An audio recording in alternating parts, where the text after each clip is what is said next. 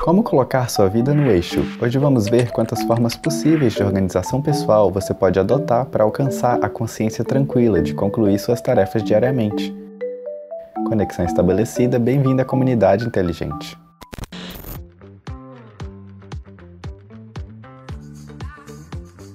Com tantas pendências, tarefas e expectativas para atender em diferentes áreas, a capacidade de manter minimamente uma organização é o que ajuda você a usar o seu tempo, recursos e energia com eficiência para atingir seus objetivos e passar pela semana com menos estresse. Saber se organizar pode ajudar você a harmonizar seus espaços digitais e físicos, bem como gerenciar, priorizar e planejar tudo o que você precisa fazer. Simplificando, organizar é otimizar o seu dia e permitir que você dê o seu melhor sem muita cobrança. Meu nome é Rômulo, mas pode me chamar de Romulinho, e hoje vamos conhecer algumas das principais maneiras de obter uma organização pessoal efetiva.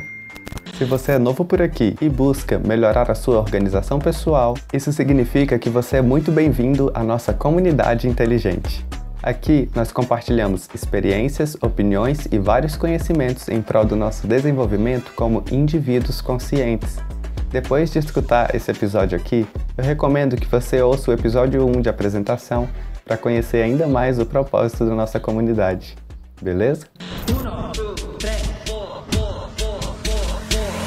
Organização física. Manter um espaço físico organizado pode melhorar a qualidade dos seus pensamentos e a sua produtividade, eliminando o estresse e o desperdício de tempo procurando as coisas de que você precisa. Um espaço organizado também cultiva um ambiente mais sereno. Você prefere trabalhar em uma mesa limpa ou coberta de bagunça. A organização física pode incluir arquivar documentos pessoais em diferentes pastas identificadas para que você possa encontrá-los facilmente, reposicionar itens nos locais onde eles pertencem após o uso e manter outros recursos físicos necessários para algum trabalho em fácil alcance. Para melhorar ou otimizar sua organização física, tente criar e desenvolver soluções físicas para facilitar o fluxo das ações da sua rotina. Pergunte a si mesmo quais itens você realmente precisa e o que está ocupando um espaço precioso, que pode ser o espaço literal do seu ambiente ou o espaço figurativo na sua mente. Em seguida, designe um local para tudo, para saber exatamente onde encontrar, economizando tempo e frustrações no futuro. A regra geral da organização física é garantir que tudo seja acessível. Se você tiver que se esforçar para colocar algo de volta em seu devido lugar, por exemplo, em uma caixa no alto de uma prateleira que você não pode alcançar, é provável que você não dedique tempo e esforço para guardar e logo vai passar a deixar as coisas espalhadas novamente. Quanto mais fácil for colocar um item de volta, volta em seu local designado, maior a probabilidade de você manter seu ambiente organizado. Você também pode programar um dia na semana para colocar as coisas no lugar e dessa forma começar a próxima semana com tudo setorizado novamente.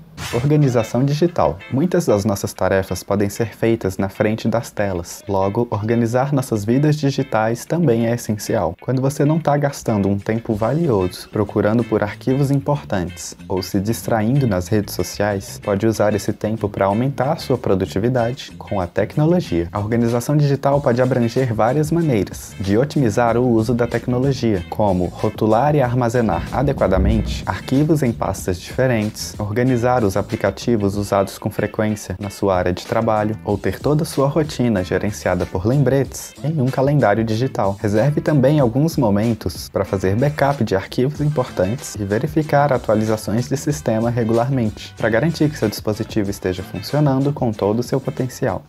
Planejamento. Planejar como vai ser sua semana requer pensamento de longo e curto prazo para mapear suas tarefas, dividi-las em tarefas menores e decidir quando cada tarefa deve ser concluída e como elas serão realizadas, levando em consideração os recursos necessários. Ter planejamento no seu dia a dia também é útil para quando outras pessoas estão envolvidas, a fim de evitar problemas como a falta de pontualidade. Planejamento é essencialmente criar um roteiro com direções e instruções instruções claras para tudo que você vai fazer para alcançar o resultado desejado da maneira mais eficiente possível. Para aprimorar sua habilidade de planejamento, comece fazendo engenharia reversa do que estiver tentando planejar. Por exemplo, se você estiver tentando mapear um novo grande projeto, deixe claro o objetivo final e faça um brainstorm de todas as etapas possíveis que são necessárias para realizá-lo. As tarefas podem mudar ao longo da semana, mas é útil tê-las delineadas desde o início. A partir daí, organize as diferentes etapas em uma ordem lógica e estabeleça cronogramas e prazos para cada uma delas. Mais importante ainda é você se inclinar na sua própria intuição. Nem sempre será claro qual é o planejamento certo, mas seguir seu instinto permitirá que você comece logo em vez de perder tempo se questionando, e você pode sempre ajustar seu planejamento à medida que obtém mais experiências e resultados na semana.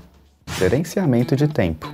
Embora o planejamento seja sobre o mapeamento de tarefas, o gerenciamento de tempo é mais sobre o agendamento do tempo, o qual, em última análise, afeta a eficácia do cumprimento dos planos que você criou. Ter um gerenciamento de tempo adequado permite que você priorize as tarefas que produzirão maior impacto e também evita a procrastinação, porque você tem uma compreensão completa do seu plano de ação e quando as tarefas precisam ser concluídas. Se sua habilidade de gerenciamento de tempo precisa de um upgrade, as duas coisas principais para você se concentrar são a priorização e o agendamento. Você pode começar com uma lista de tarefas. Em seguida, priorize as tarefas com base em prazos e expectativas. Depois de saber o que é mais importante a se fazer e quando deve ser feito, crie um cronograma em um meio físico ou digital, descrevendo quando você trabalhará em cada item, começando pelos itens de alta prioridade. É bom também reservar blocos de tempo no seu calendário para que você saiba exatamente exatamente quando vai trabalhar em cada tarefa. Lembrando que você deve levar em conta o inesperado, deixando algum espaço de manobra na sua agenda para solicitações ou demandas que possam surgir. Acompanhar o seu tempo permite que você preveja melhor quanto tempo uma tarefa levará quando você agendar os seus dias. Não existe uma abordagem única para o gerenciamento de tempo. O estilo de produtividade de cada pessoa é único e é influenciado por diferentes fatores, como energia e ambiente. Comece a prestar atenção em quais horas do dia você trabalha melhor e use essa informação para planejar seu tempo de acordo. Isso pode exigir algum tempo de experimentação, mas vai valer a pena. Por exemplo, digamos que você descubra que sua mente é mais afiada logo de manhã e que sua energia cai depois do almoço. Sabendo disso, você pode colocar blocos nas suas manhãs para trabalhar nas suas tarefas mais movimentadas sem distrações e reservar as tardes para outras tarefas mais brandas.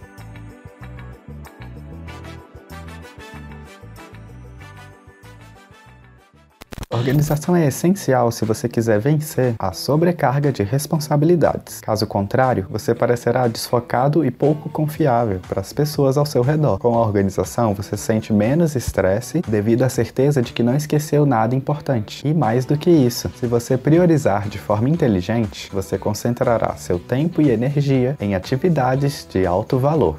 Mas é claro que esse tema não é só isso. Você pode se aprofundar em vários outros assuntos relacionados. Tem muito conteúdo construtivo e informativo no podcast, lançados toda quarta-feira.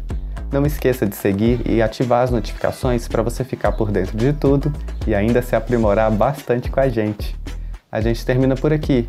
Um super abraço e até o próximo episódio.